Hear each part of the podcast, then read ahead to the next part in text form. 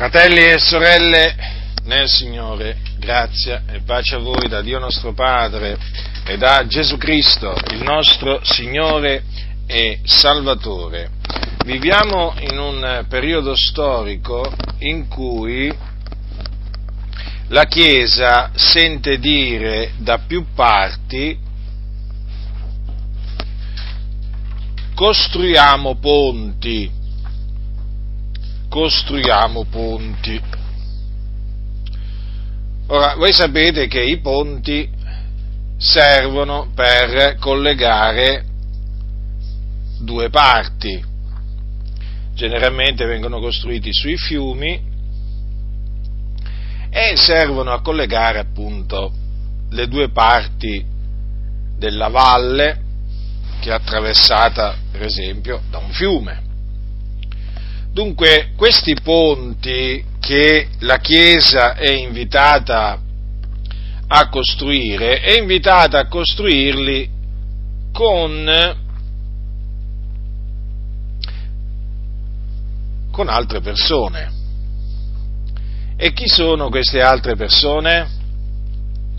Allora, come vi ho in precedenza detto, parte di queste persone sono i musulmani infatti, in vista di, questo, eh, di questa unione, si è venuto a creare il movimento religioso detto Crislam, che veramente è un abominio nel cospetto di Dio perché spinge a mettere assieme cristiani e musulmani, quindi discepoli di Cristo e seguaci di Maometto. Eh, un'alleanza un, ehm, che non può, non, non può, esserci, perché i, i musulmani sono degli increduli e quindi sono tenebre. I musulmani hanno un altro Dio, che non è l'Iddio e Padre del nostro Signore Gesù Cristo.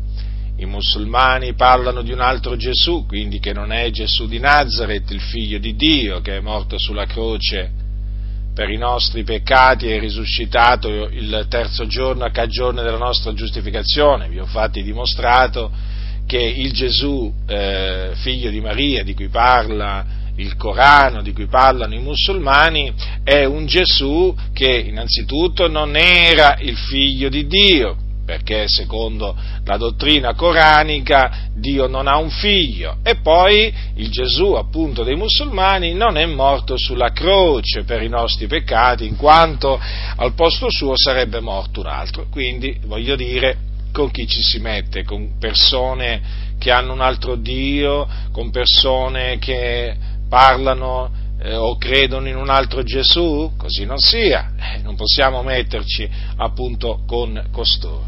Quindi questi, tra questi ponti ci sono i ponti con l'Islam e naturalmente eh, ci sono ponti anche che eh, sono in via di costruzione con i buddisti eh, e con persone di eh, molte altre religioni. Ora, oggi voglio eh, confutare o meglio distruggere il ponte che eh, oramai la cui costruzione va, da, va avanti oramai da, da, molti anni con la Chiesa Cattolica Romana.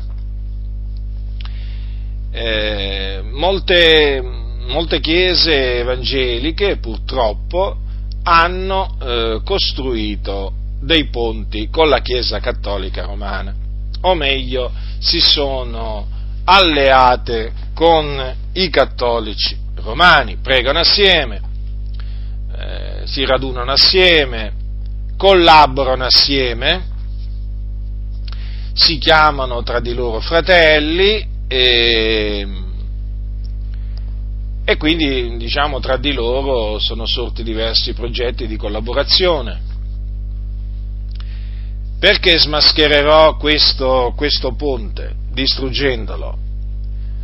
Affinché veramente quelli che hanno pensato di mettersi con i cattolici romani non, non ci si mettano e quelli che si sono già messi, eh, diciamo, tornino sui loro passi, quindi si ravvedano e smettano di mettersi con i cattolici romani. Perché questo, questo ponte, anche questo ponte non è, non è da Dio, non è un'opera eh, che, viene, che viene da Dio, non è volontà di Dio mettersi con i cattolici romani, ma perché i cattolici romani sono idolatri.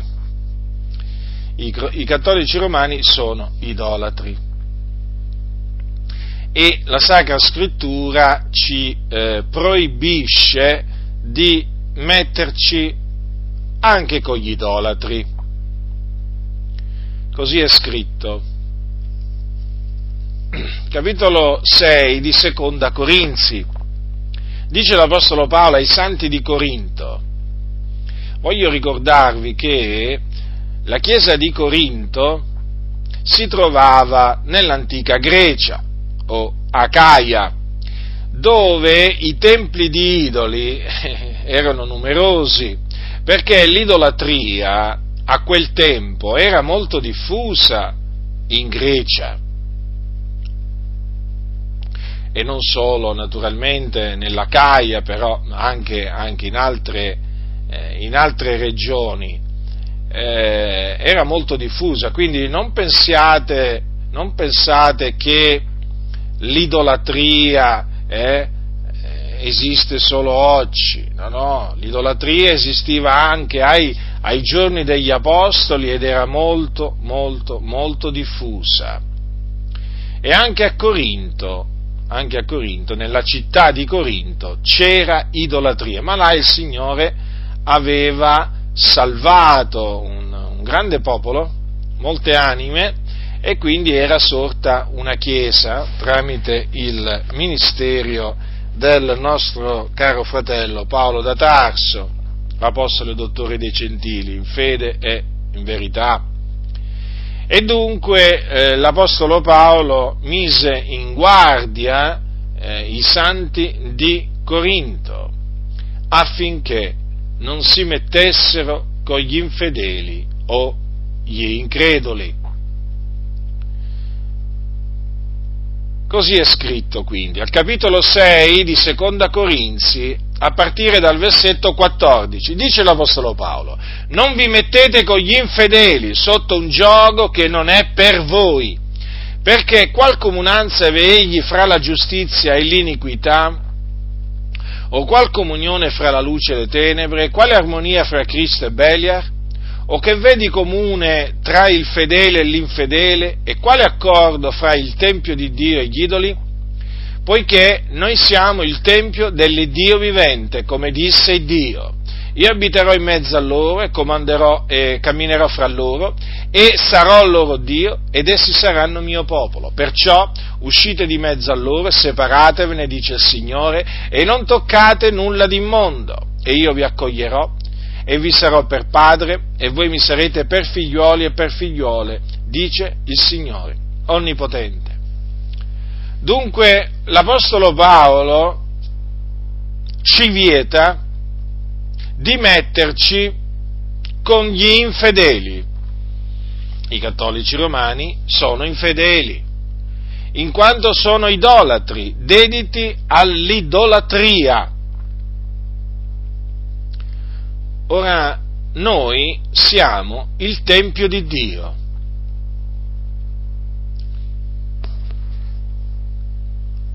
Allora, noi siamo il Tempio di Dio. Questo è quello che dichiara la Sacra Scrittura. Questa è la testimonianza di Dio, fratelli nel Signore, perché Dio stesso ha detto, io abiterò in mezzo a loro e camminerò fra loro e sarò loro Dio ed essi saranno mio popolo. Allora, noi Chiesa di Dio siamo la casa di Dio. Quindi Dio, che è spirito, dimora in noi, abita in mezzo a noi, non solo, cammina fra noi, è il nostro Dio. Ora, Dio ha in abominio gli idoli, tant'è vero che ha vietato di costruire idoli, di erigere, erigere idoli.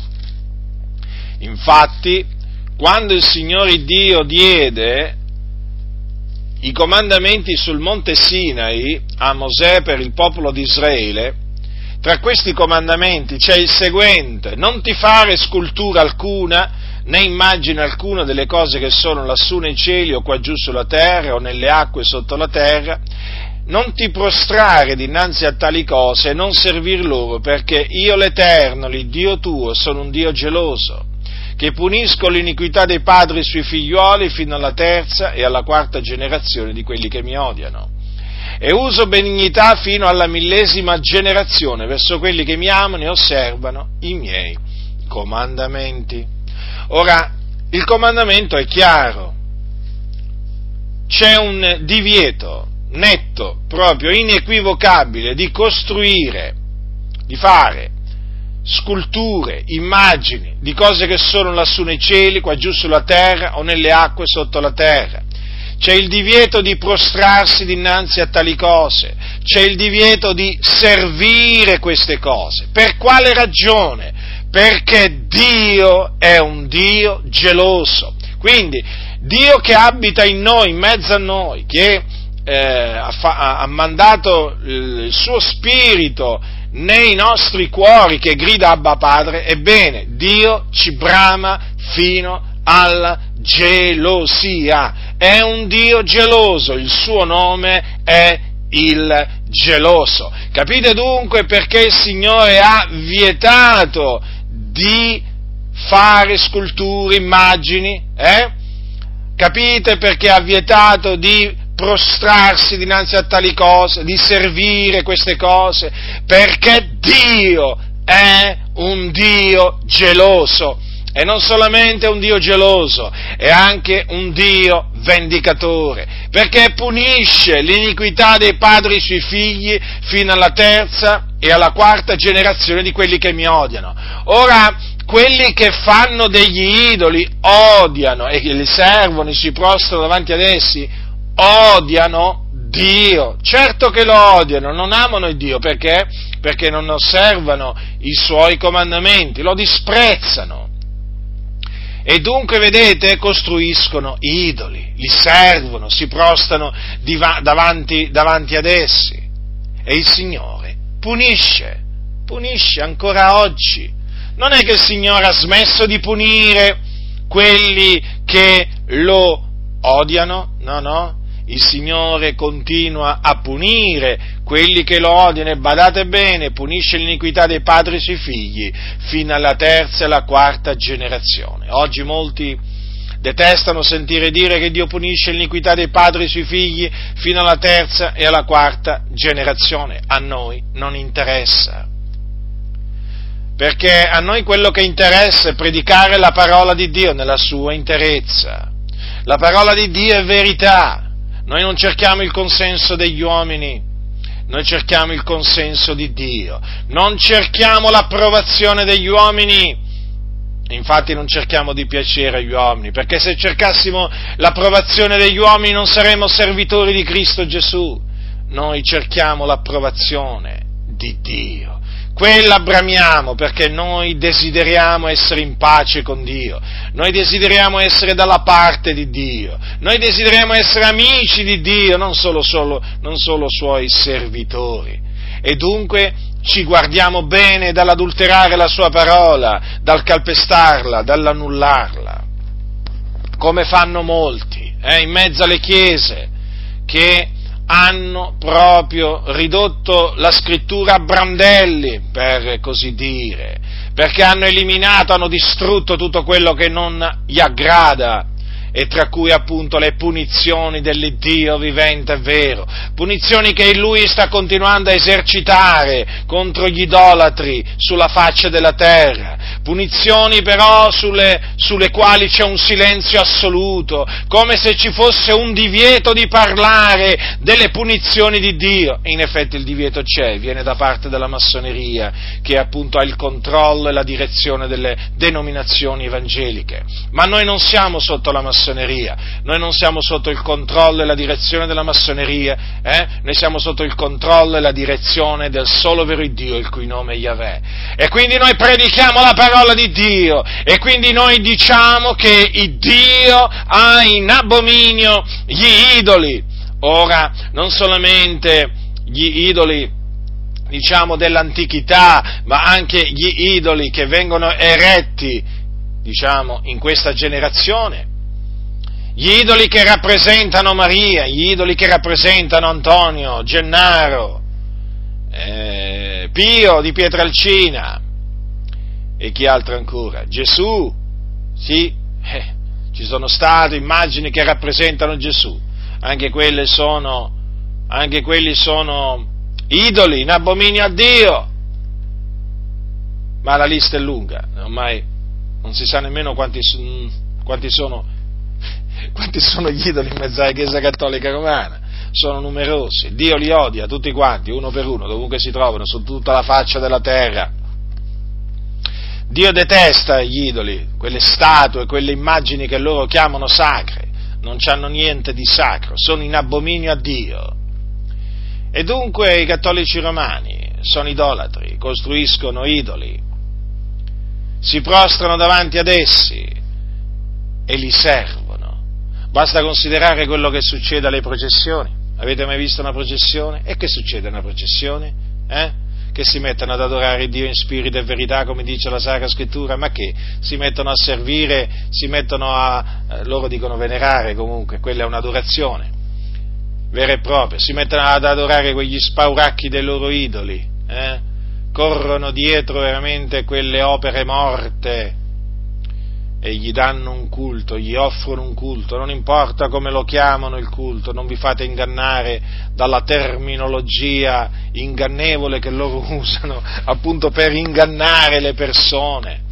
Ah, ma noi non gli diamo il culto che diamo a Dio, non importa quale culto gli date alle statue, alle immagini, sempre di culto si tratta ed è in abominio a Dio. Voi siete degli idolatri, ascoltatemi, preti, vescovi, cardinali, eh? ascoltatemi, cattolici romani, semplici cattolici, ascoltatemi, quelli che voi, e naturalmente anche per Francesco è questa parola, quelli che voi, quelli che voi dite di non adorare o comunque quelli che voi dite che non, non, servite come servite Dio, quelli sono idoli, li state servendo e quindi agli occhi del Signore siete degli idolatri, vi dovete ravvedere, convertire dagli idoli all'Iddio vivente e vero eh, e distruggere gli idoli di vostra proprietà, quelli di vostra proprietà, eh, vi raccomando, perché appunto sono in abominio a Dio e dovete uscire dalla Chiesa Cattolica Romana perché appunto fomenta l'idolatria, ogni sorta di,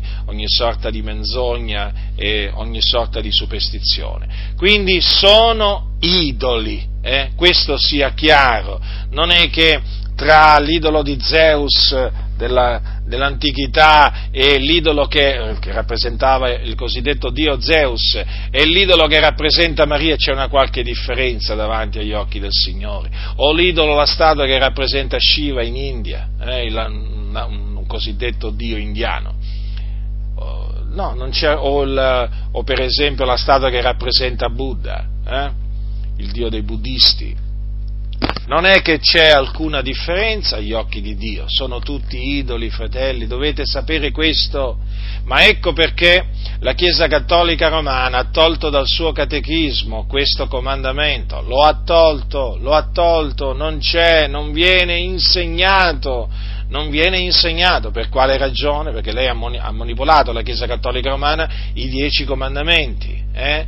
E in questa manipolazione c'è appunto la sparizione di questo comandamento. Ah, loro dicono, si scusano dicendo, ah vabbè, ma questo comandamento valeva solo per, per quel tempo perché Israele era circondato da popoli idolatri. Eh, perché la Chiesa di Dio oggi da che cosa è circondata? Non è circondata anche oggi l'Israele di Dio? Perché così è chiamata la Chiesa, da che cosa è circondata se non, da, se, non da pagani che ancora oggi servono e adorano gli idoli, statue, immagini cosiddette sacre, non è cambiato assolutamente niente, tant'è vero che già nel primo secolo, già nel primo secolo d.C., cosa diceva Giovanni, il discepolo che Gesù amava nella sua epistola, figlioletti guardatevi dagli idoli, e perché l'Apostolo Paolo diceva ai santi di Corinto fuggiti dall'idolatria? Per quale recondito motivo? Eh? Ma perché la Chiesa di allora era circondata, era circondata, viveva in mezzo a popolazioni pagane che adoravano,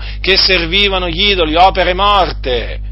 Esattamente, esattamente come succedeva migliaia di anni, mm, molti secoli prima, ai giorni di Mosè. Eh sì, Israele era circondato, sì, da popoli che adoravano gli idoli. E il Signore infatti per questo mise in guardia Israele affinché non imitasse i costumi delle nazioni. Però Israele che cosa ha fatto? Israele invece si è data all'idolatria e già nel deserto non aspettò mica di entrare nella terra promessa eh, per darsi all'idolatria. No, già nel deserto, precisamente al Monte Sinai si dette all'idolatria quando appunto costruirono un vitello d'oro e lo servirono. Vi rendete conto? Vi rendete conto? Israele, sì, il popolo che Dio ha preconosciuto, quel popolo che aveva visto la potente mano di Dio operare segni prodigi, opere potenti in Egitto e nel deserto, quello stesso popolo si abbandonò all'idolatria e per l'idolatria fu punita dal, dal, dal Signore. Ve lo ricordo questo, fratelli, perché qui stiamo parlando di Israele, nessuno si illuda, molti si stanno illudendo oggi, oh come si stanno illudendo, eh? come si stanno illudendo molti. Cosa dice la Sacra Scrittura?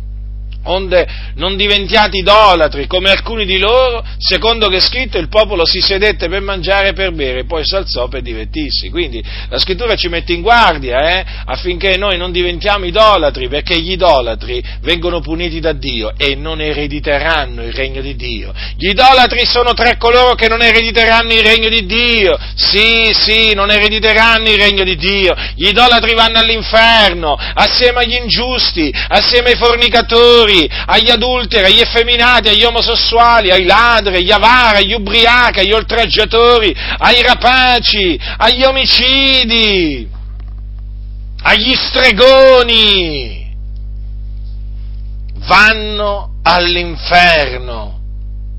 Ma perché altrimenti l'Apostolo Paolo esortava e ci esorta quindi tuttora? Eh? A fuggire l'idolatria. Che cos'è che uno deve fuggire se non il male, se non ciò che è veramente male agli occhi di Dio? E invece oggi vogliono far credere molti ah, che quella della Chiesa Cattolica Romana non è idolatria, che quelli non sono idoli. E che cosa sono? E spiegatemelo. E spiegatemelo. Allora voi dovreste spiegare, voi ribelli che non siete altro, eh? spiegate davanti a tutti che cosa sono quelle statue e quelle immagini che ha la Chiesa Cattolica Romana. Voi dovete dirlo pubblicamente, ditelo, ditelo. Voi dite di noi che siamo fanatici, esagerati e questo e quell'altro perché diciamo queste cose. E allora, forza, palesate il vostro pensiero, d'altronde c'è libertà di pensiero eh, in questa nazione voi vi vantate di questa libertà?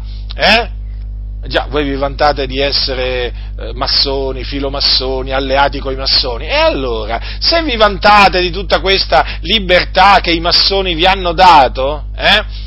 E che voi davanti ai quali voi vi, vi genuflettete, eh? e allora ditelo, palesate il vostro pensiero pubblicamente. Che cosa sono per voi quelle statue, quelle immagini che rappresentano Gesù da grande, da bambino, eh? Maria, Antonio e così via? Che cosa sono?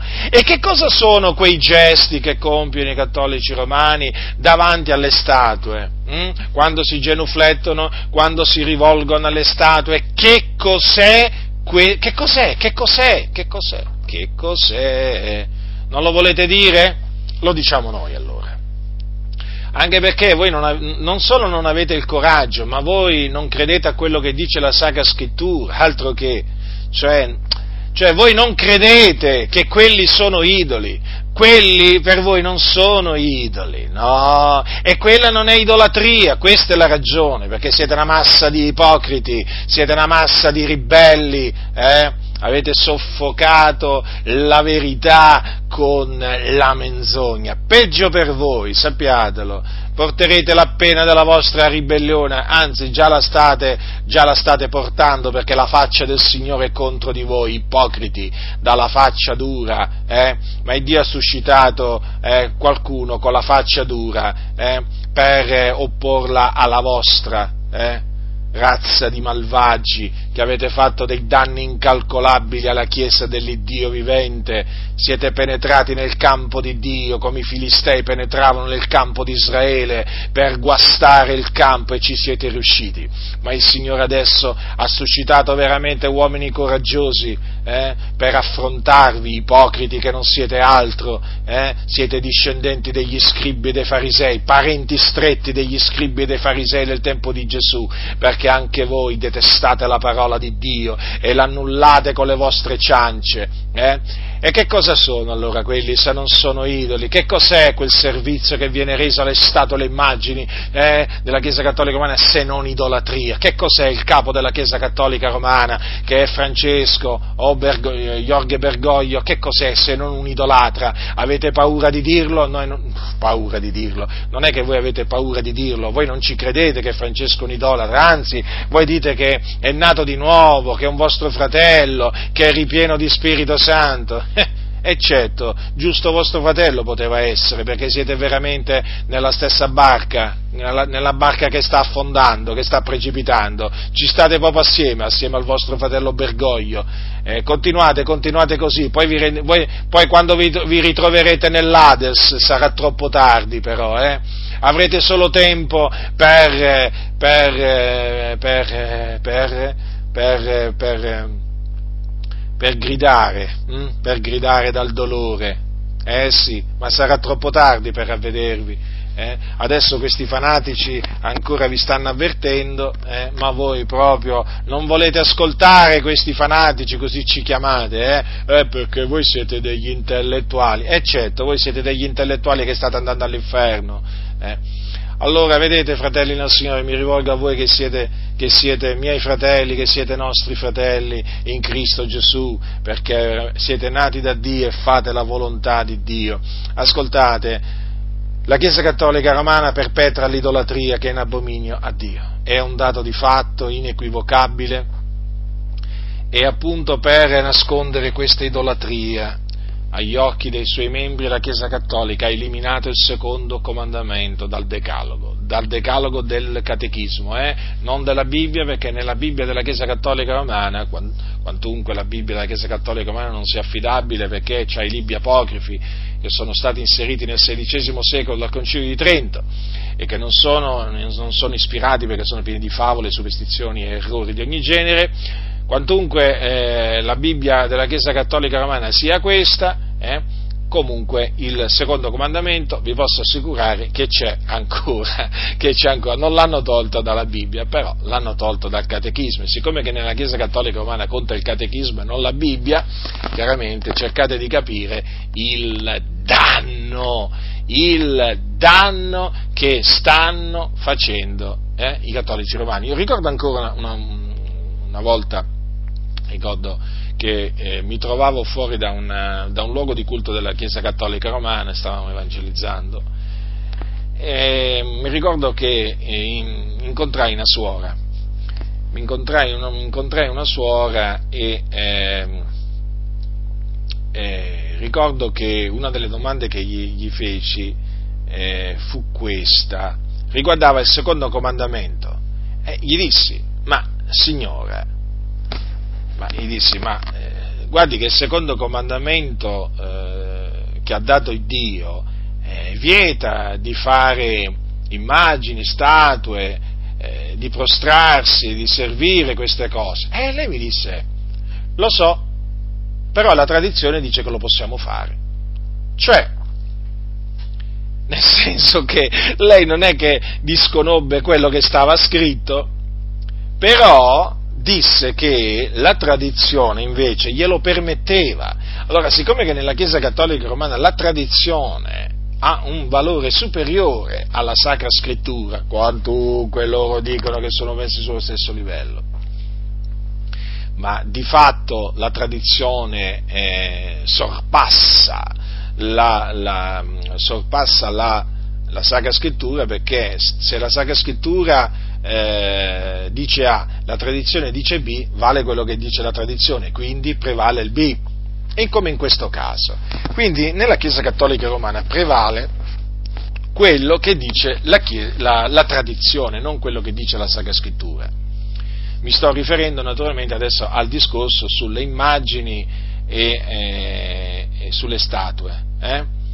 Quindi è chiaro che la Chiesa Cattolica Romana eh, difende, difende eh, la sua idolatria con la tradizione, non può difenderla con la Sacra Scrittura. E difatti loro oppongono sempre, diciamo, quando noi gli contestiamo l'idolatria, quello che dice la loro tradizione. Ma noi della loro tradizione non ce ne facciamo niente, perché la tradizione della Chiesa Cattolica Romana è simile a quella, molto simile, a quella degli ebrei, eh, antichi e moderni, tradizione che annulla la parola di Dio e quindi va rigettata. Dunque la Chiesa Cattolica Romana è colpevole e induce con il suo insegnamento diabolico agli altri a peccare, tutti i suoi membri vengono indotti a peccare, perché l'idolatria è peccato, è un'opera della carne e eh, gli idolatri non erediteranno il regno di Dio, quindi è grave quello che fa la Chiesa Cattolica Romana, è grave. Ma vedete le stesse preghiere, le invocazioni che la Chiesa Cattolica Romana induce a rivolgere a Maria, a Pio di Pietralcina e a tanti e tanti e tanti altri morti, anche quella, quella è idolatria. Eh? Sono tutti intercessori, naturalmente, eh, della Chiesa che la Chiesa Cattolica Romana ha creato eh, perché oltre a Maria ha creato un sacco di altri intercessori che, essendo stati, eh, essendo diciamo, oggetto di culto pubblico a livello universale, eh, naturalmente eh, possono essere invocati in qualsiasi parte eh, della faccia, della, della faccia della terra. Quindi vedete, ci si trova davanti a un popolo, quello della Chiesa Cattolica Romana, che è un popolo dato all'idolatria. E noi siamo il Tempio di Dio. Allora, guardate, dice l'Apostolo Paolo, quale accordo c'è fra il Tempio di Dio e gli idoli? Allora, se noi siamo il Tempio di Dio, fratelli, ve lo ripeto, questo significa che Dio abita in noi. Allora, Dio è un Dio geloso, il suo nome è il geloso. Il Dio ha in abominio gli idoli. Il, Dio eh, naturalmente comanda che agli idolatri si, eh, sia comandato eh, diciamo, di ravvedersi, di credere nell'Evangelo di Cristo, perché gli idolatri sono sulla via della perdizione, sono tenebre.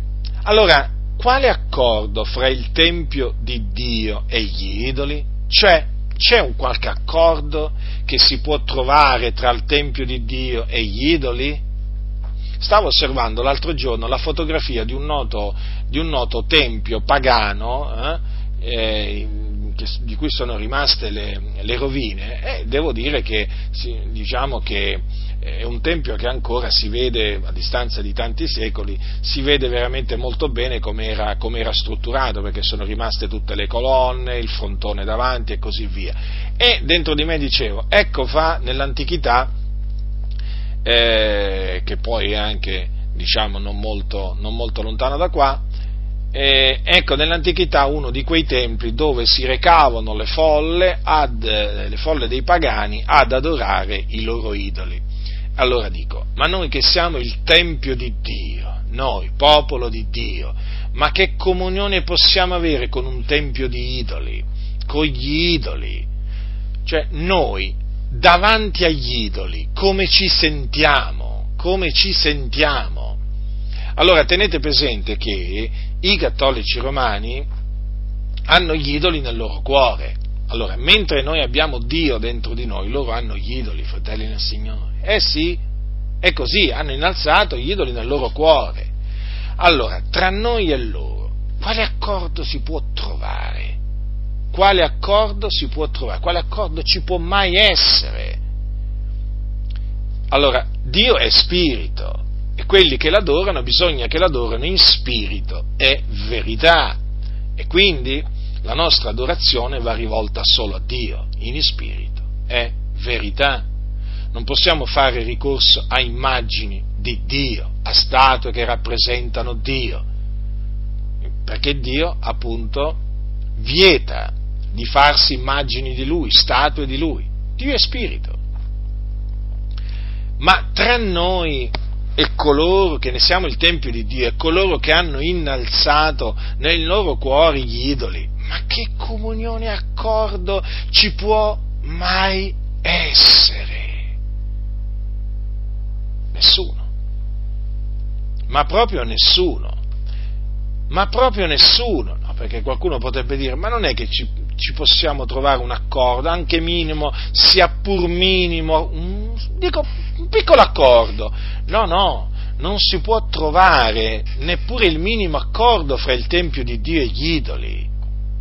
Ma vi ricordate l'Apostolo? C'è un passo nel, nel, libro, nel libro, degli Atti degli Apostoli, scritto dal nostro fratello Luca, eh, che ci fa veramente, ma ci fa capire, ci fa capire come si sente un figliuolo di Dio eh, a vedere gli idoli, cioè solo a vederli.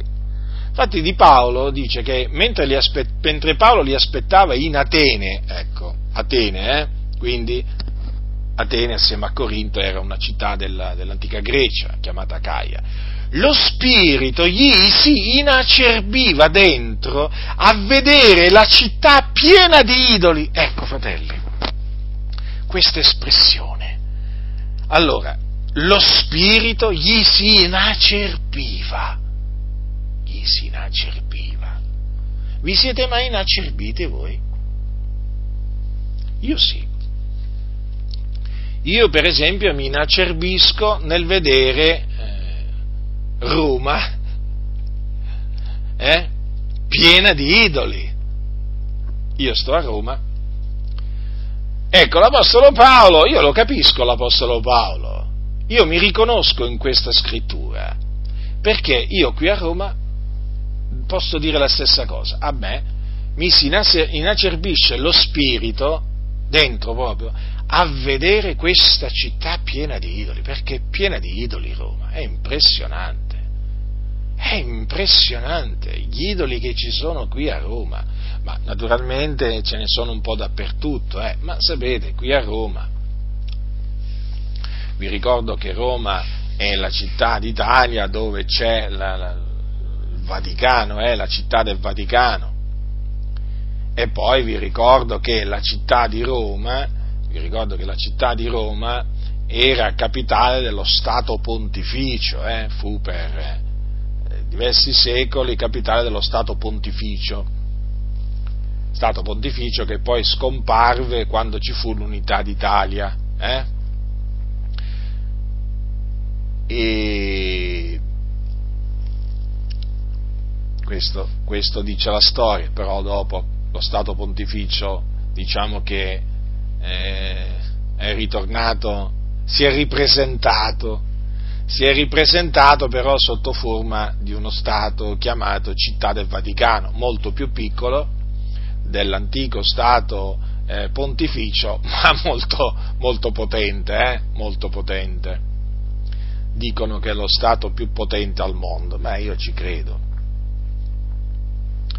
anche perché il Vaticano comanda assieme, assieme ai massoni il mondo, perché Vaticano e massoneria eh, sono due facce della stessa medaglia, si può dire, perché i vertici, i vertici del, della Chiesa Cattolica Romana, i vertici della massoneria a livello mondiale camminano assieme, sono alleati, sono alleati, sì lo so, la Chiesa Cattolica Romana condanna ufficialmente la massoneria, lo sappiamo bene, ma i vertici si toccano, non si scontrano, i vertici si toccano, poi la base si scanna, eh?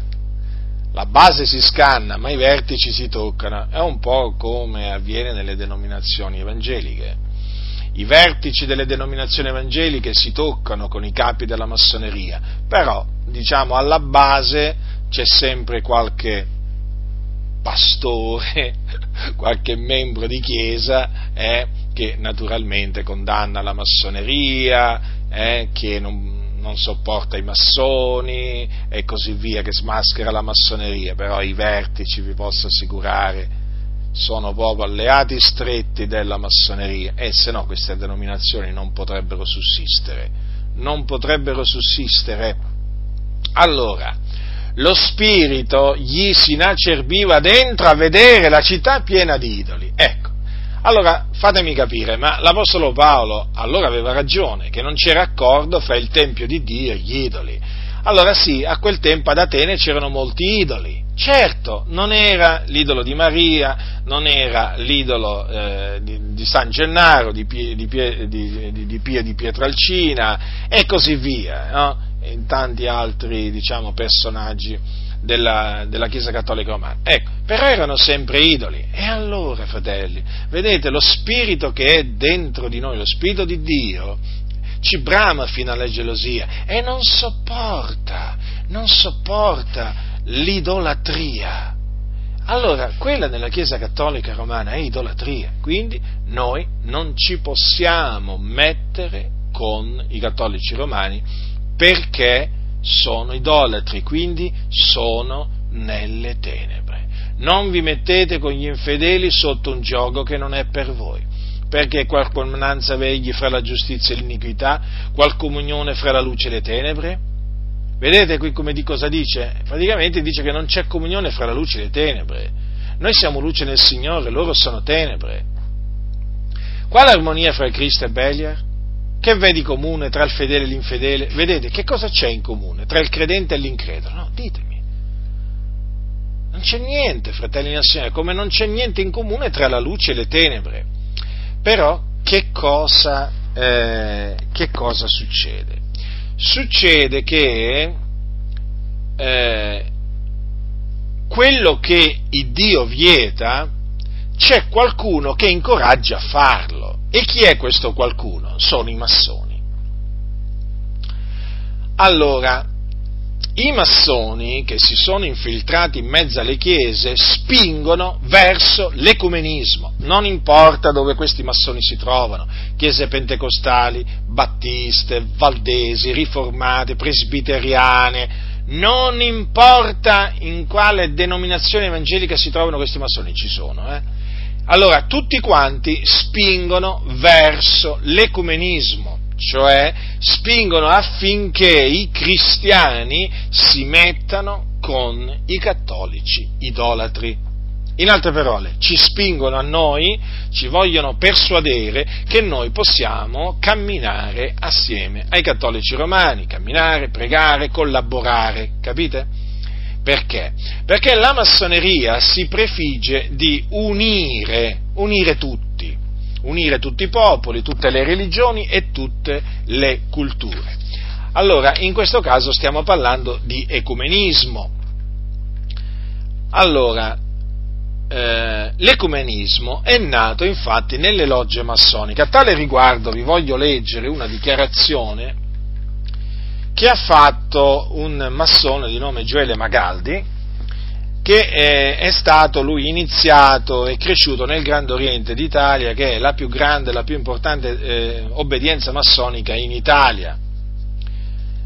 Allora, eh, lui diciamo, ha raggiunto il grado di maestro venerabile nel Grande Oriente d'Italia, e quando uno raggiunge il grado di maestro venerabile significa che, eh, diciamo, eh, quando uno diventa maestro venerabile, significa che viene apposto a capo di una loggia. Eh? E solo che lui è uscito dal Grande Oriente d'Italia ed è affondato un movimento, un movimento massonico di opinione che si chiama Grande Oriente Democratico. Allora, durante un'intervista rilasciata nel 2013 a Radio Padania, lui ha detto testuali parole, questa intervista è pubblica e quindi io cito delle sue dichiarazioni pubbliche. Ascoltate che cosa ha detto eh, questo uomo che si dichiara, eh, diciamo, eh, orgoglioso di far parte della massoneria, quantunque ha scritto un libro contro una certa parte della massoneria. Eh? Ma lui comunque eh, difende la massoneria, difende i principi massonici, la cultura massonica, quello che lui condanna è l'operato e il pensiero di una certa massoneria. In, sostanza, in sostanza lui vuole far capire, vuole far credere che c'è una massoneria buona e una massoneria cattiva. Lui fa parte della massoneria buona, mentre quelli che lui, eh, diciamo, quelli da cui lui mette in guardia e quelli che lui smaschera sono eh, la massoneria cattiva, però lui, lui, fa parte di quella buona, ma in effetti non c'è una massoneria buona e cattiva, è tutta cattiva. È come nella magia, non c'è una magia buona e una magia cattiva, è tutta cattiva la magia, perché non esiste una magia, una magia bianca e una magia nera no? È tutta nera la magia, perché è un'opera delle tenebre. Quindi è chiaro che quando lui fa queste, lui, quando, quando lui fa queste dichiarazioni contro una, un certo tipo di massoneria, certi massoni, dovete sempre tenere presente comunque che lui è un massone. Eh? Quindi massima, massima attenzione. Eh? Allora, lui ha fatto queste dichiarazioni che ritengo molto importanti al fine di capire che dietro che, la, che il movimento ecumenico, comunque l'ecumenismo è un'opera satanica, eh? come, come, la massoneria è un'istituzione satanica. Lui ha detto la massoneria nasce proprio come risposta, se vuole, nel, nel, nel 600, nel 700, come risposta all'intolleranza religiosa, cioè nell'Europa 6-700esca, nell'Europa 600esca, soprattutto ci sono buone religioni sanguinosissime tra confessioni cristiane, protestanti e cattoliche. La massoneria mette insieme innanzitutto negli stessi ambiti protestanti di varie confessioni cattolici e cerca di spingere in amicizia in un nome di principi metareligiosi, cioè la massoneria dice guardate che vi è una spiritualità comune, per esempio nel cristianesimo, per cui non vale la pena litigare o lacerarsi per questioni minimali, c'è una spiritualità cristiana comune quindi facciamola valere. Allora, il discorso che fa la massoneria è questo.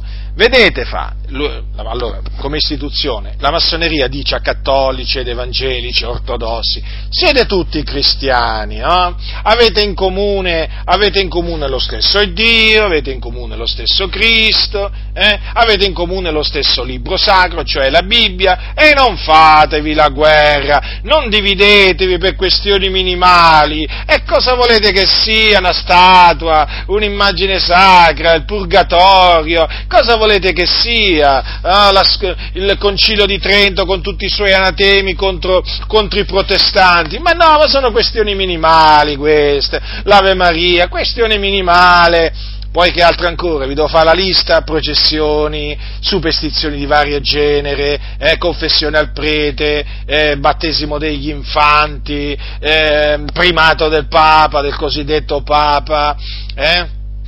Ne ho citate, confessione al prete l'ho citata, sì, perché questo è fondamentale. Ecco, voglio dire, eh, ah, poi le indulgenze, eh, le indulgenze parziali, plenarie, non importa, ma, ma perché? Perché dividersi? Perché vi dovete dividere? Eh? Dovete litigare per, per, queste questioni minimali, dai, è molto di più quello che avete in comune, avete una spiritualità in comune, dai, fatela valere e state assieme, non fatevi guerre di religione come fecero nell'antichità tanti, dai eh, vi dovete volere bene, vi dovete, vi dovete, sopportare come facciamo noi nelle nostre logge, dicono i massoni, no?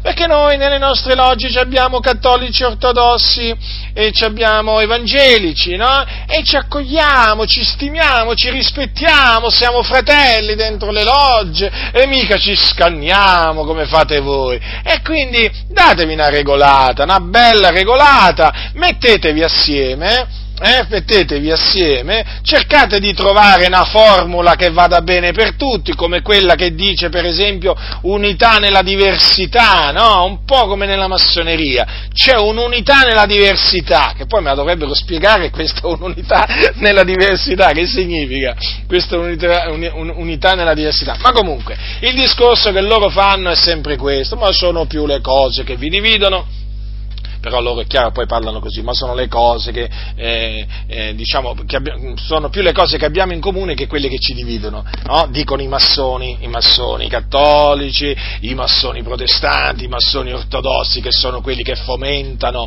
eh, che fomentano l'ecumenismo a tutti i livelli eh, e badate bene che ci sono tra questi anche giornalisti, storici, professori, non solo pastori e teologi, c'è un po' di tutto, ci sono imprenditori, massoni, tutti spingono affinché appunto ci sia tutta questa, questa alleanza, no?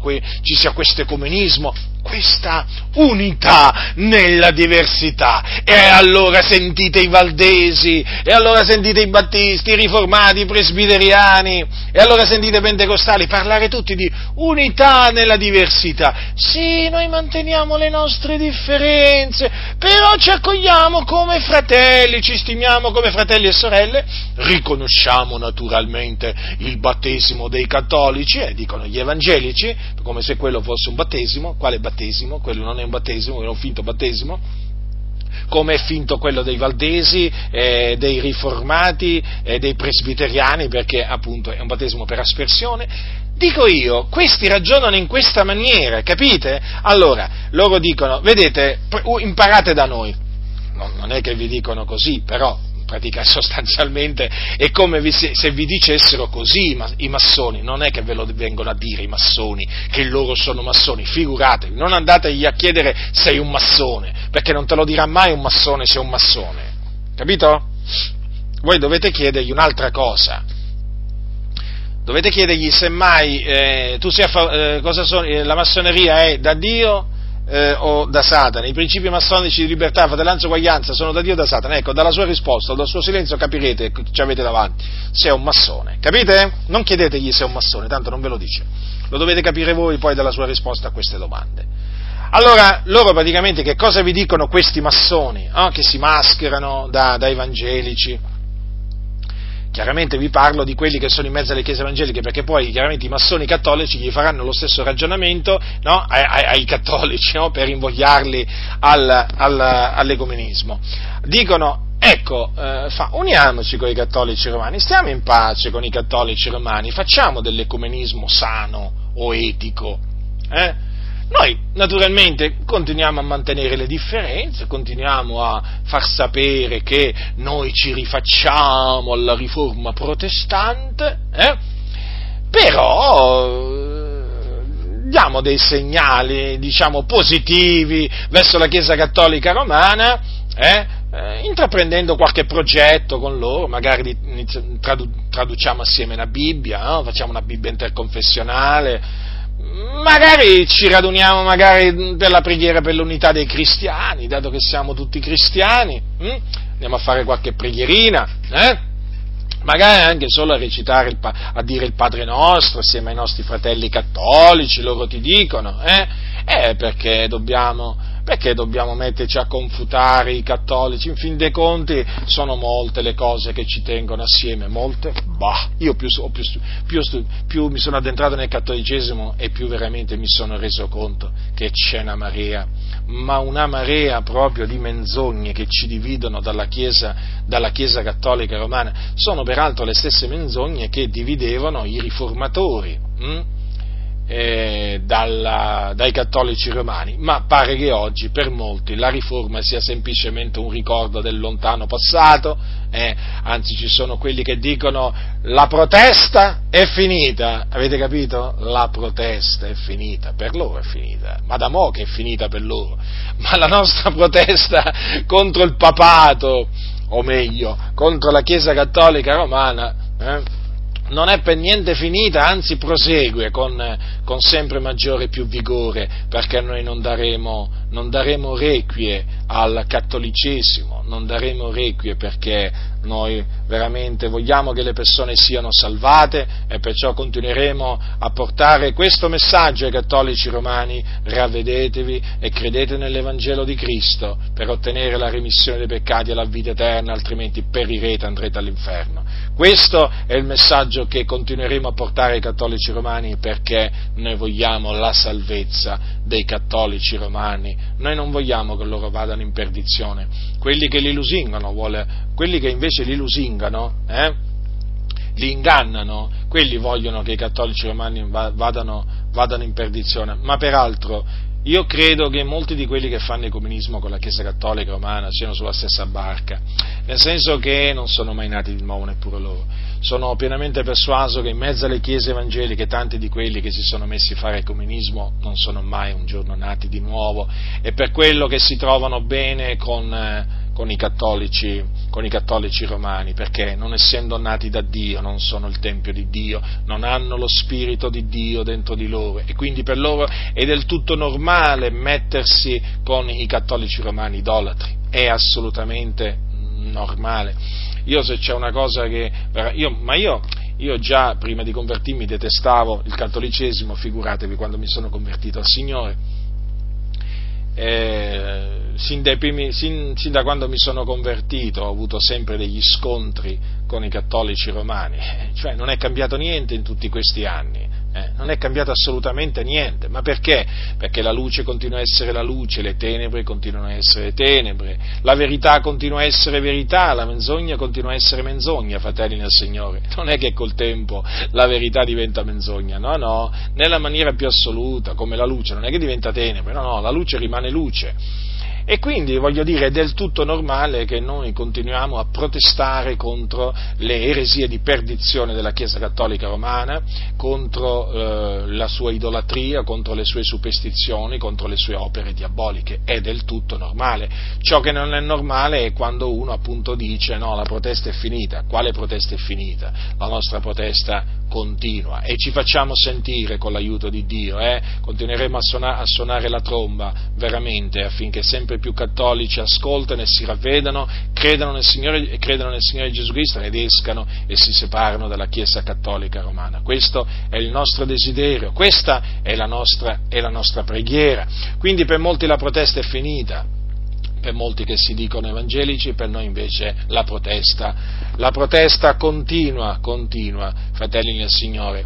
Quindi non vi fate ingannare da, eh, da costoro, perché costoro vi dicono, ecco, siamo tutti fratelli, abbiamo un solo Dio, abbiamo lo stesso Gesù, no? vi dicono questi massoni, dai, collaboriamo, no, non ascoltateli, non ascoltateli, non fatevi trascinare da costoro perché vi vogliono portare a contrarie alleanze con coloro che sono sotto l'ira di Dio.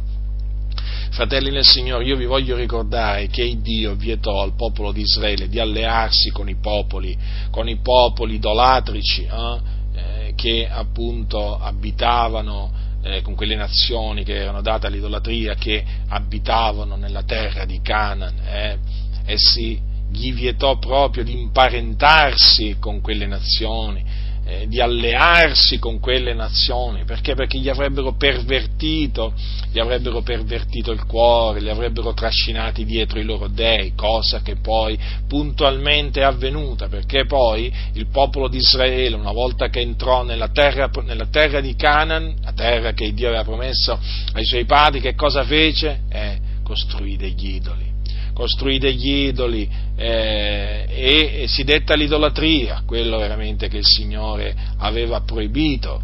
E il Signore mandò dei profeti al popolo di Israele per esortarli per esortare gli ebrei a eh, ravvedersi, convertirsi dalle loro vie malvagie e tornare dunque alla legge, alla parola di Dio, ma non vollero ascoltare. Allora il Signore mandò i suoi tremendi giudizi eh, li castigò, li castigò severamente mandandogli contro eserciti stranieri che li portarono in cattività. Eh? Vi ricordate la cattività babilonese? Ecco, quella fu una punizione che Dio inflisse al, eh, al regno di Giuda e Gerusalemme capitale per a motivo delle, dell'iniquità del, del regno di Giuda e di Gerusalemme nella città di Gerusalemme e tra, cui, tra la cui iniquità spiccava di, eh, quella dell'idolatria, perché se voi leggete il profeta Geremia vi renderete conto quanto fosse diffusa l'idolatria ai giorni di Geremia, ma Geremia non fu ascoltato, ma poi il Signore mandò ad effetto la parola che Geremia aveva trasmesso al popolo e punì severamente, severamente eh, il regno di Giuda eh, e poi la città di Gerusalemme. E se volete, se volete veramente rendervi conto di quanto fu tremendo il giudizio di Dio, leggetevi il libro delle lamentazioni il libro delle lamentazioni.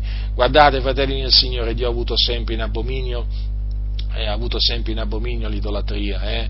ricordatevelo sempre questo, dalla Genesi all'Apocalisse, guardate, è uno dei peccati, è uno dei peccati che naturalmente ehm, di cui si sente di più, eh, di, di, cui si legge di più nella, nella, Bibbia. E ogni volta veramente vi rendete conto come Dio è contro gli idoli ed è contro gli idolatri. Quindi noi non ci possiamo mettere con i cattolici romani, anche perché sono idolatri.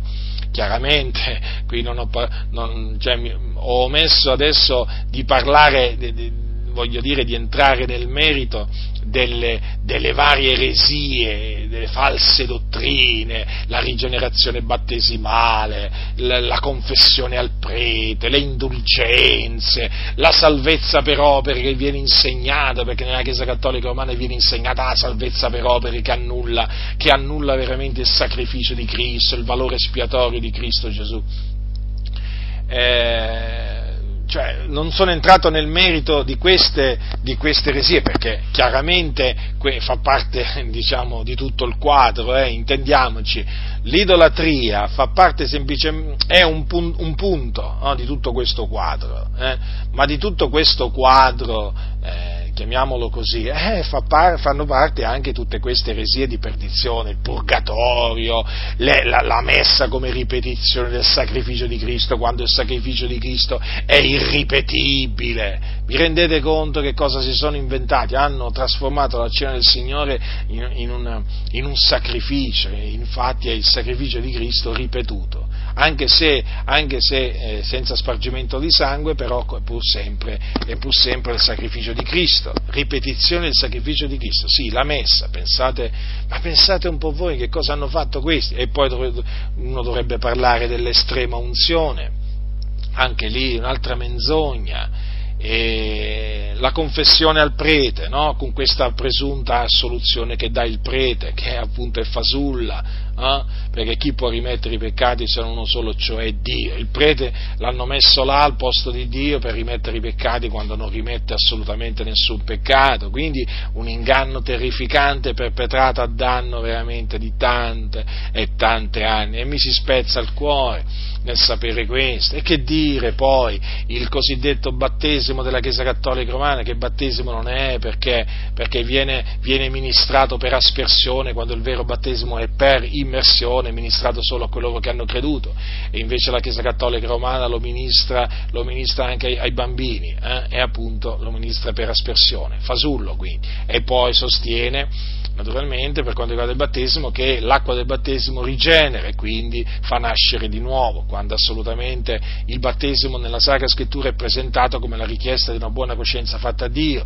e quindi il battesimo non rimette i peccati, non cancella i peccati perché i peccati vengono rimessi mediante la fede nel Signore Gesù Cristo, quindi è quando uno crede nel Signore Gesù che i suoi peccati gli vengono rimessi. Per cui vedete, fratelli del Signore, qua cioè uno uno veramente può, può, stare molto, molto di più a spiegare i motivi eh, per, per, cui noi non ci possiamo mettere con, eh, con, i cattolici romani, perché sono increduli, fratelli del Signore, sono degli increduli che sono dati all'idolatria. Ah, qualcuno mi dirà, ma sai che a me i cattolici mi dicono che credono? Sì, me lo dicono pure a me.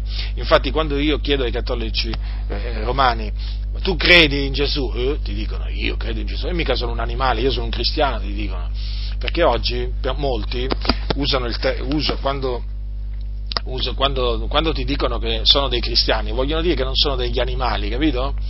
Allora, anzi, si offendono pure se gli dici che sei un cristiano e, che sono un animale, ti dicono loro, capite? Cioè, oggi c'è anche questo, questo, modo di ragionare di alcuni. Comunque, quando, quante volte è successo che nel parlare con i cattolici romani, ma tu credi? Sì, io credo. Ecco, poi allora comincio a metterli alla prova. E gli, comincio, gli comincio a chiedere questo. Hai la vita eterna? Ah no, quella non, non ce l'ho. E allora non hai creduto. Molto semplice. Cioè, per capire se uno ha creduto nel Signore Gesù, veramente, eh, benché ti dica che ha creduto, ecco, dopo che gli fai questa domanda, hai creduto, gli devi fare quest'altra domanda. Badate bene che sia valdese, pentecostale, eh, battista, non importa, eh, questo, adesso, questo discorso ve lo sto facendo per, per, i cattolici, ma vale anche per gli altri. Eh. Anche per i pentecostali, perché tanti non sono nati di nuovo in mezzo alle chiese pentecostali, tra cui anche pastori che non sono nati di nuovo. Eh. Accertatevi che i vostri pastori siano nati di nuovo, perché ci sono chiese dove hanno messo pastori non nati di nuovo. Allora, la domanda, hai creduto? Sì, ho creduto, credo allora la, allora la domanda successiva deve essere, hai la vita eterna? Ecco, poi naturalmente quest'altra domanda, hai la remissione dei peccati? Hai la certezza che i tuoi peccati ti sono stati rimessi? Allora, i cattolici romani rispondono così, no, beh, la vita eterna non posso dire di averla. E allora non ha creduto la persona che ti dice che ha creduto. Perché? Perché la Sacra Scrittura dice che chi crede ha vita eterna la scrittura è chiara, eh? non è che lascia qualche dubbio. Non solo la Sacra Scrittura dice anche chi crede nel figliolo ha vita eterna. Allora, se uno ha creduto nel Signore Gesù Cristo, quindi ha creduto che Gesù Cristo è morto per i nostri peccati, secondo le scritture, che fu seppellito, che risuscitò il terzo giorno, secondo le scritture, ed apparve ai suoi discepoli, allora costui ha la vita eterna. E certo, fratelli del Signore, è sicuro di avere la vita eterna, non ha alcun dubbio a tale riguardo, tanto è vero che l'Apostolo Giovanni, uno degli Apostoli del Signore Gesù, nello scrivere nella sua, la sua prima epistola dice ai santi, io vi ho scritto queste cose affinché sappiate che avete la vita eterna voi che credete nel nome del Figlio di Dio. Vedete dunque che noi che, crediamo nel, nel, nome del Figlio di Dio abbiamo la vita eterna, ma perché? Perché la vita eterna è il dono di Dio in Cristo Gesù nostro Signore, che si ottiene eh, credendo nel Signore Gesù Cristo. Quindi non è possibile eh, che uno eh, si dica credente, cioè non è possibile che uno sia credente e non ha la vita eterna se è credente ha la vita eterna, se non ha la vita eterna non è credente. Capite? E guardate che il discorso è molto semplice, eh? È molto semplice, perché sapete, oggi molti dicono io credo, ma chi crede nel figliolo ha vita eterna, quindi ha la certezza che quando morirà si dipartirà dal corpo ed andrà ad abitare eh, col Signore in cielo. Eh? Chi crede? Credi tu? Allora, se credi, tu sicuramente dirai ho la vita eterna, so di avere la vita eterna per la grazia di Dio. Ma se non credi, non puoi dirlo che hai la vita eterna. Non puoi dirlo. Sì, uno dice credo, vabbè, molti dicono credo in Gesù, ma vogliono dire non che credono che Gesù è morto ed è risuscitato, ma semplicemente che Gesù era una brava persona, eh, che, era, eh, che, fece dei miracoli, ehm, che era uno che insegnava delle belle cose, però non ha creduto nel sacrificio espiatorio di Cristo nella sua risurrezione, capite? Quindi lui crede, sì, dice di credere, però in effetti non ha creduto come dice la Sacra Scrittura. Quindi chi crede nel figlio ha la vita eterna. E quindi nel momento in cui i cattolici ti rispondono no, la vita eterna, quella no, non sono, non sono così presuntuoso da poter dire che ho la vita eterna, beh, allora questa risposta, questa risposta eh, dimostra che il tuo interlocutore non ha creduto e non è un credente, quindi che è un incredulo e non ti puoi mettere con un incredulo. Altra, altra domanda è questa, hai la remissione dei tuoi peccati? Questo è fondamentale, anche questo, perché? Perché la, la remissione dei peccati noi l'abbiamo in Cristo Gesù mediante, mediante il suo sangue i nostri peccati ci sono stati rimessi, infatti la scrittura dice che di lui attestano tutti i profeti che chiunque crede in lui riceve la remissione dei peccati mediante il suo nome. Allora, noi abbiamo la remissione dei peccati in, in Cristo Gesù, fratelli nel Signore. In lui abbiamo la redenzione mediante il suo sangue, la remissione dei peccati secondo le eh, ricchezze della sua grazia. Dice, eh, dice Giovanni nella sua prima epistola quanto segue, dice così, eh, dice così, i vostri, eh, allora, vi scrivo, figlioletti, io vi scrivo perché i vostri peccati vi sono rimessi per il suo nome. Guardate bene che sono gli stessi a cui lui ha scritto, eh, le parole che vi ho letto prima, vi ho scritto queste cose affinché sappiate che avete la vita eterna, voi che credete nel nome del figliolo di Dio. Quindi quelli che credono nel nome del figliolo di Dio non solo hanno la vita eterna, ma hanno i loro peccati rimessi per il nome di Cristo Gesù. Sì, perché Cristo Gesù ha sparso il suo sangue per la remissione dei nostri peccati. Quindi chi crede in Lui ha la remissione dei peccati. Allora, nel momento in cui uno, uno vi dice, beh, io mi vado a confessare dal prete, lui mi assolve e poi mi dà delle opere, diciamo, da compiere, io mi sforzo di compierle nella speranza appunto eh, di ottenere la remissione di tutta la colpa, è chiaro che quella è una persona che non ha la remissione dei peccati. D'altronde, d'altronde la cosiddetta assoluzione che il prete dà ai cattolici è una finta assoluzione, quindi non può tramutarsi in una, eh, in una reale remissione dei peccati, capito? Quando il prete dice eh, io ti assolvo, non assolve un bel niente, non assolve proprio nessuno, non rimette proprio nessun peccato. Quindi il cattolico che si va a eh, confessare, ci va con i suoi peccati e torna a casa con i suoi peccati, no? quando esce dal confessionale eh, esce con gli stessi peccati che è andato a confessare al prete, non ha la remissione dei peccati. La confessione al prete è uno dei più grandi inganni perpetrati a danno dell'umanità. Eh? E allora, eh, alla domanda, hai la remissione dei tuoi peccati? Hai la certezza che i tuoi peccati ti sono rimessi per il nome di Cristo? La risposta dei cattolici è sempre la stessa. Eh, no, non posso dirlo questo mi vado a confessare, ti dicono, e i soliti discorsi, ma è evidente che non possono avere la remissione dei peccati mediante il nome di Cristo perché non credono con il loro cuore in Cristo Gesù, perché chi crede nel Signore Gesù Cristo ha la remissione dei peccati e, poi smette, una volta che ottiene la remissione dei peccati, smette di andarsi a confessare dal prete e nel momento in cui cade in un peccato si va a confessare direttamente al Signore perché appunto la confessione eh, prescritta dalla Sacra Scrittura per i credenti è quella da, da, che bisogna rivolgere a Dio. Se confessiamo i nostri peccati, Egli è fedele e giusto da rimetterci i peccati e purificarci da ogni iniquità, ma la confessione va fatta a Dio. Capite? Perché quando Gesù ha detto ai suoi discepoli, gli ha insegnato a pregare, gli ha detto quando pregate dite Padre nostro che sei nei cieli, vi ricordate la preghiera no, denominata Padre nostro? Guardate, ve la voglio ricordare. Padre nostro che sei nei cieli, sia santificato il tuo nome, venga il tuo regno, sia fatta la tua volontà, anche in terra come fatta nel cielo. Dacci oggi il nostro pane quotidiano, rimettici i nostri debiti come anche noi li abbiamo rimessi ai nostri debitori e non ci esporre alla tentazione ma liberaci dal maligno. Allora, fratelli, nel momento in cui Gesù ha detto a dei suoi discepoli quindi a noi di pregare in questa maniera, questo vuol dire che nel momento in cui noi invochiamo il Padre nostro che è nei cieli affinché ci rimetta i nostri debiti, cioè i nostri peccati, peccati, eh, come noi li abbiamo rimessi ai nostri debitori, questo significa che in quel momento in cui noi gli chiediamo di rimetterci i nostri debiti, lui ce li rimette. Che bisogno c'è dunque di andare da un prete? Non c'è alcun bisogno. Ecco perché i veri discepoli di Cristo non vanno a confessarsi dal prete. Eh? Andarsi a confessare dal prete significa andare a perdere tempo e a farsi ingannare, ma se tu ti vai a confessare dal Signore, tu non perdi tempo eh? e tu non, non, non rimani vittima di nessun inganno, perché vai a confessarti eh, al Signore Dio, eh, che è verace, che è fedele e che se ha detto una cosa, quella poi la, la sua parola la mantiene.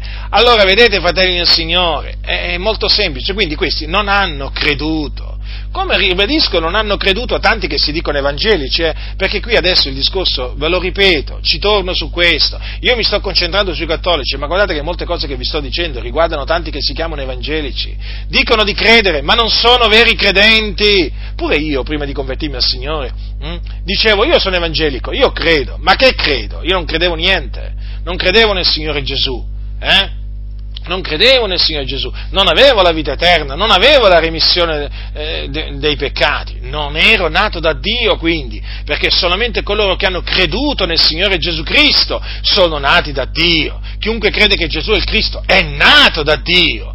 Eh, a tutti quelli che l'hanno ricevuto gli ha dato il diritto di diventare figlioli di Dio, a quelli cioè che credono nel suo nome, quelli sono nati da Dio.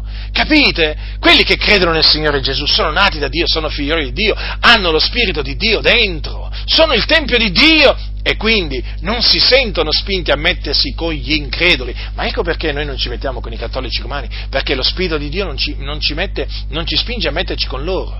Lo Spirito di Dio ci, mette, ci spinge ad evangelizzare i cattolici romani, a scongiurarli, a, a ravvedersi eh, a credere nell'Evangelo di Cristo, questo sì, ma lo Spirito di Dio non ci spinge a metterci con loro. Perché? Perché non sono nostri fratelli. Chi il Signore salva in mezzo a loro esce dalla Chiesa Cattolica Romana, ma proprio perché lo Spirito di Dio lo spinge a uscire dalla Chiesa Cattolica Romana. Uscite e separatevi. Vedete, lo Spirito di Dio conferma quello che dice la Sacra Scrittura. Lo Spirito di Dio non va contro quello che dice la Sacra Scrittura.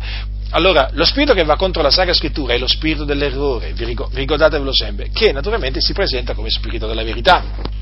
Eccetto. Lo spirito dell'errore mica ti viene a dire, sai, io sono lo spirito dell'errore. Eh, no.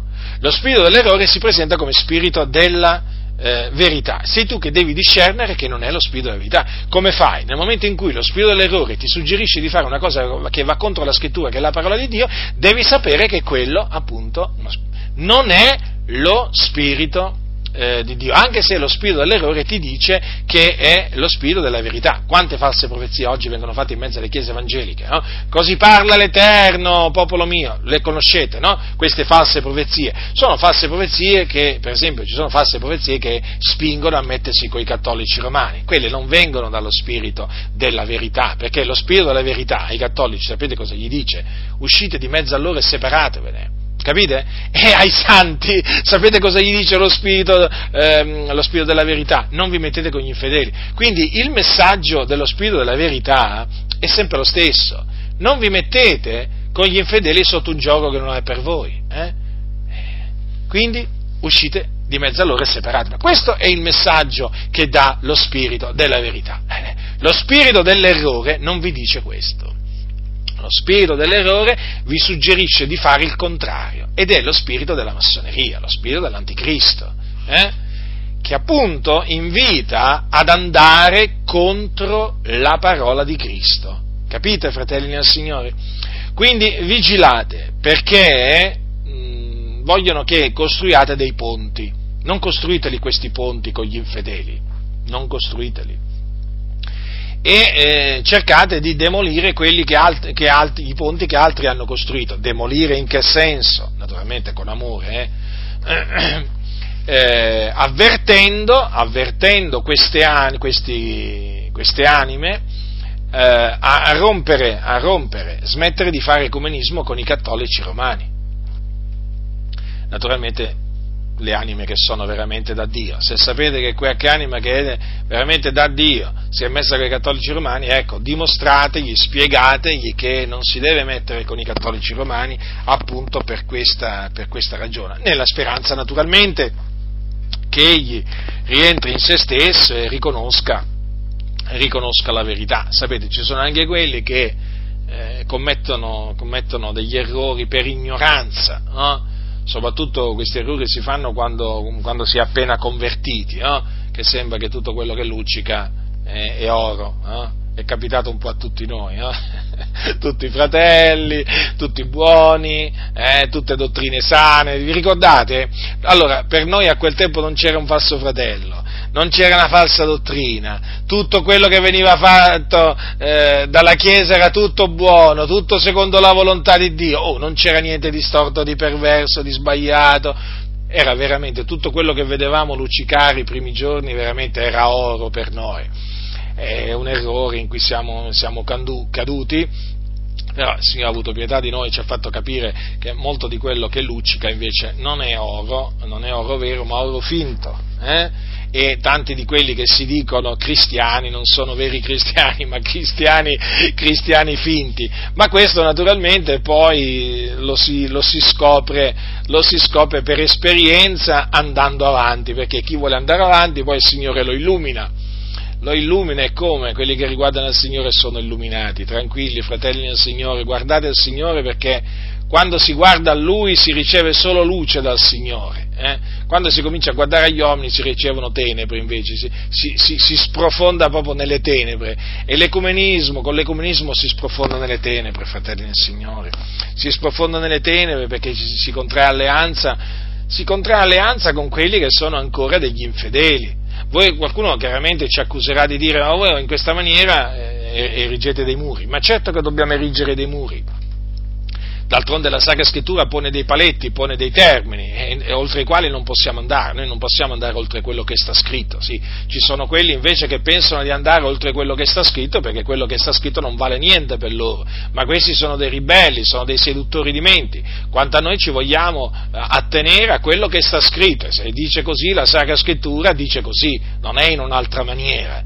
Eh? E qualsiasi profezia, qualsiasi visione, qualsiasi rivelazione che si oppone a quello che sta scritto, noi la rigettiamo come menzognera, non la possiamo accettarla come procedente da Dio, non la possiamo ricevere come procedente dallo Spirito di Dio, perché? Eh, perché va contro quello che dice la Sacra Scrittura, che è la parola di Dio. Capite quindi, fratelli nel Signore, perché non vi dovete mettere con, eh, con i cattolici romani, ma naturalmente con tutti coloro che sono infedeli, eh? quindi con i musulmani, i buddisti, eh, con gli induisti, con, con i massoni, con, insomma, non vi dovete mettere con gli infedeli, poi, insomma, non importa, eh, non importa come si chiamano questi infedeli, eh? non importa proprio, non vi dovete mettere con loro, perché è un gioco che non è per voi, capite? Non è per voi, voi siete luce nel Signore per la grazia di Dio e non vi potete mettere con quelli che sono nelle tenebre, perché non c'è alcuna comunione fra la luce e le tenebre. Voi siete il Tempio di Dio e il Tempio di Dio è santo perché è stato santificato dallo Spirito di Dio. E essendo il Tempio di Dio, che, che accordo, che comunione potete trovare con persone che hanno gli idoli nel loro cuore? Eh? Ma me lo volete spiegare? Ma me lo volete spiegare? Non potete avere alcuna comunione, ma ecco perché c'è questo disagio, questo turbamento, questa tristezza, ovvio. Perché? Eh, perché? Perché quando si disubbidisce a Dio poi, eh, quando si disubbidisce a Dio si è tristi si è tristi, si è turbati, si è depressi, e certo, perché non c'è la benedizione di Dio, non c'è il favore di Dio. E come fai, come fai a pretendere il favore di Dio andando contro la volontà di Dio, contro la sua parola? Guardate che oggi molti si stanno ingannando, fratelli, guardate che si stanno illudendo, la scrittura dice non vi illudete, guardate che si stanno illudendo molti di avere Dio dalla loro parte, eh? andando contro Dio, pensate, molti pensano di avere Dio dalla loro parte. È un inganno terrificante questo qua, è un inganno terrificante, di cui purtroppo molti sono rimasti vittime, eh? eccetera, e si illudono, si illudono, pensano di poter ribellarsi a Dio, a quello che hanno insegnato gli apostoli, e di avere lo stesso il favore di Dio, ma non ce l'hanno il favore di Dio. Guardate, io lo vedo dalla loro faccia che non hanno il favore di Dio, sono tristi, sono tristi sono tristi, sul loro, sul loro, viso si legge la morte, si legge l'insicurezza, si legge turbamento, si legge depressione, ma perché vanno contro la parola dell'Iddio vivente, è vero, quella che sta scritta è la parola di Dio, fratelli nel Signore, ve lo ricordo questo, ve lo ricordo, è la parola di Dio. Eh? Non prendete sotto gamba la parola di Dio, non sottovalutatela, non disprezzatela per non trovarvi Dio contro per non trovarvi Dio contro, fratelli, guardate che Dio è anche un fuoco consumante, eh? Dio è anche un fuoco consumante, i suoi nemici li consuma, li distrugge, li annienta, li avvilisce, badate a non mettervi contro la parola di Dio, mettete, schieratevi sempre a favore della parola di Dio, anche se questo comporterà, anche se questo comporterà veramente l'inimicizia di tanti che si dicono cristiani, non vi deve interessare niente, fratelli, schieratevi sempre dalla parte del consiglio di Dio, ve ne troverete bene, e lo so, vi ritroverete magari da soli o magari con, qual, con, qualche, con qualche, credente, non con, non con, tanti credenti, sì, ma meglio pochi col Signore che tanti contro il Signore, che ne dite voi? Eh? Vi ricordate quel profeta eh? quando, quando, veramente andarono là a prenderlo eh? e, e, il Signore aprì gli occhi al, al suo servo? Eh, lui lo rassicurò, quelli che sono con noi sono più numerosi di quelli che sono con loro. Eh sì, eh sì, eh, quando poi il Signore eh, gli aprì gli occhi a quel suo servo, vide, oh, vide, gli eserciti del Signore, ecco sì, che erano con l'uomo di Dio. E certo, perché gli angeli eh, gli angeli del Signore, spiriti ministratori mandati a servire a pro di quelli che hanno da eredare la salvezza, sono dalla parte dei servi di Dio, non dalla parte, non dalla parte dei, servi, dei servi di Mammona, fratelli nel Signore, non illudetevi, o da quelli che servono, quelli che servono il, loro, il loro ventre. Eh sì, fratelli, molti pensano che Dio è dalla parte dei servi di Mammona. No, no, no, no, no, no, assolutamente, assolutamente. Quindi, ricordatevi di, quel, eh, di quell'episodio. Leggiamolo, va, perché sempre, fa sempre molto piacere, molto incoraggiante. Dice che eh, il servitore dell'uomo di Dio, alzatosi di buon mattino, uscì fuori ed ecco che un gran numero di soldati con cavalli e carri cercava la città. Ma fratelli, guardate la scena, cioè immaginatevi un momento la scena, perché qui veramente è una scena drammatica, oggi si, oggi si suole dire, no? Cioè, eh, la città accerchiata, il, il servitore del Signore qui, l'uomo di Dio è Eliseo. Allora, la città accerchiata, fratelli, soldati, cavalli, carri, ma Immaginate un po' la scena. Allora il servo disse all'uomo di Dio, ah signor mio, come faremo? Quegli rispose, non temere, perché quelli che sono con noi sono più numerosi di quelli che sono con loro. Ed Eliseo pregò e disse, oh Eterno, ti prego, aprigli gli occhi affinché vegga. E l'Eterno aperse gli occhi del servo, che vide ad un tratto il monte pieno di cavalli e di carri di fuoco intorno ad Eliseo. Eh, fratelli del Signore, vi rendete conto qua? Cosa, cosa, vide, cosa vide quel servo? Eh? Il monte era pieno di cavalli e di carri di fuoco, terribile, intorno ad Eliseo. Pensate, Eliseo apparentemente sembrava solo, no? Con quel servo, no? A chi poteva mettere paura Eliseo? voglio dire, da questo, dal punto di vista umano, eppure era accerchiato da cavalli e carri di fuoco, e quelli erano i cavalli e i carri, e i carri dell'Eterno degli eserciti, fratelli nel Signore. Eh, e quindi chiaramente il servo fu rassicurato, ovvio. No? Vedete però l'uomo di Dio, tranquillo. Eppure la città era cerchiata, soldati, cavalli, carri. Eh? allora tu puoi essere accerchiato da tutte queste denominazioni, ti si scagliano contro, ma se tu stai servendo il Dio, facendo la volontà di Dio, se stai predicando la parola di Dio, tu non devi temere, non devi temere i cavalli e i carri, hai capito? Di costoro. No, no, perché poi sono i carri e i cavalli di Faraone, eh, perché questi sono scesi, sono scesi in Egitto, capito? quelli sono i carri i cavalli fanno, no, non li devi temere, temi Dio, il Dio è con te, il Dio è con te, ti assiste, il Signore ti onora, il Signore ti fortifica, hai il favore di Dio, come ce l'aveva, come ce l'aveva Eliseo il favore di Dio. Ma pensate voi che gli uomini di Dio si lasciano, si lasciano veramente condizionare da, da, dagli eserciti che gli vengono contro, ma no, ma nella maniera più assoluta, perché gli uomini di Dio sono servi dell'Iddio vivente e vero e sanno che hanno veramente il Signore dalla sua parte. E quando c'hai il Signore dalla tua parte, si possono accampare contro di te gli eserciti babilonesi, assiri, egiziani, gli, mettici pure quelli dei filistei, dei cananei, dei feresei, degli Ittei, ti, ti, ti, possono, ti possono accerchiare i giganti altri 3-4 metri, eh? a milioni, non c'hai paura, non c'hai paura perché il Signore, il Signore è con coloro che lo amano e con coloro che lo temono. Quindi è chiaro che viviamo in un periodo difficile, oggi predicare contro l'ecumenismo è molto impopolare. Ve lo posso assicurare perché si viene tacciati di odio, di essere persone che odiano gli uomini, persone che non vogliono l'unità della Chiesa, persone che non, eh, non hanno amore non hanno amore, ce l'hanno loro l'amore, abbiamo visto quanto amore ce l'hanno, in effetti hanno tanto amore queste persone, per i soldi. Sapete perché molti infatti si sono dati all'ecumenismo? Eh, per aumentare la clientela, no?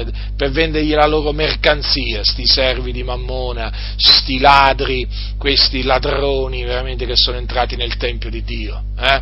che bisogna cacciare via veramente, dalla, bisogna cacciarli via dall'Assemblea dei Santi questi ladroni e allora te li fai nemici, eh? te li fai nemici questi, ti fai nemici massoni. Ah, eh, eccetto. Perché riflettete, se la massoneria sta dietro l'ecumenismo, come anche dietro il dialogo interreligioso, perché vuole unire tutte le religioni, eh, per poi creare la religione unica mondiale che adorerà Satana, ma pensate un voi, la massoneria ce l'avete contro, nel momento in cui eh, eh, combattete contro l'ecumenismo, il dialogo interreligioso, è assicurato proprio l'inimicizia di, di tutti i massoni, di tutti i massoni. Mm? E, e, quindi, siccome che le denominazioni sono controllate dirette dalla massoneria, ve le mettete contro. Avete capito? Ma che importa? Ma che importa? Io l'importante è che non c'ho Dio contro, contro di me. Eh, voglio andare a letto tranquillo la sera. Eh? Tranquillo, voglio dormire tranquillo e voglio anche svegliarmi tranquillo. Eh? eh? Voglio poter veramente ogni giorno alzare gli occhi al cielo eh?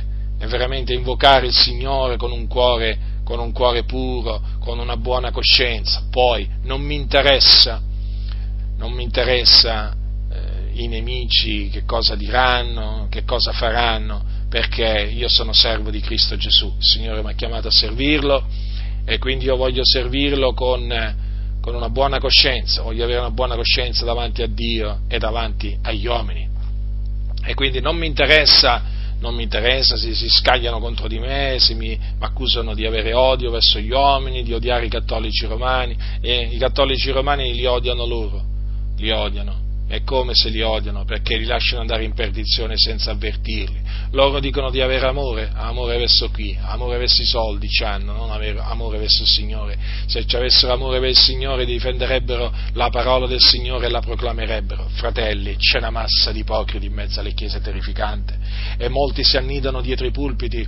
Eh? Dietro i pulpiti ci sono questi cosiddetti pastori che sfornano queste, queste denominazioni veramente a getto continuo proprio che, guardate, fratelli, nelle scuole bibliche viene insegnata non la dottrina degli apostoli, non la dottrina degli apostoli, ma la dottrina contraria a quella degli apostoli.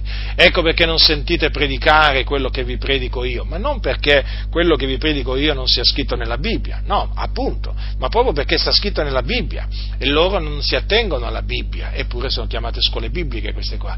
No, no, loro vanno contro la Bibbia, infatti ormai pressoché tutte le scuole tutte le scuole bibliche no, fomentano in una maniera o nell'altra l'ecumenismo, perché ormai è tutto sotto il controllo della massoneria.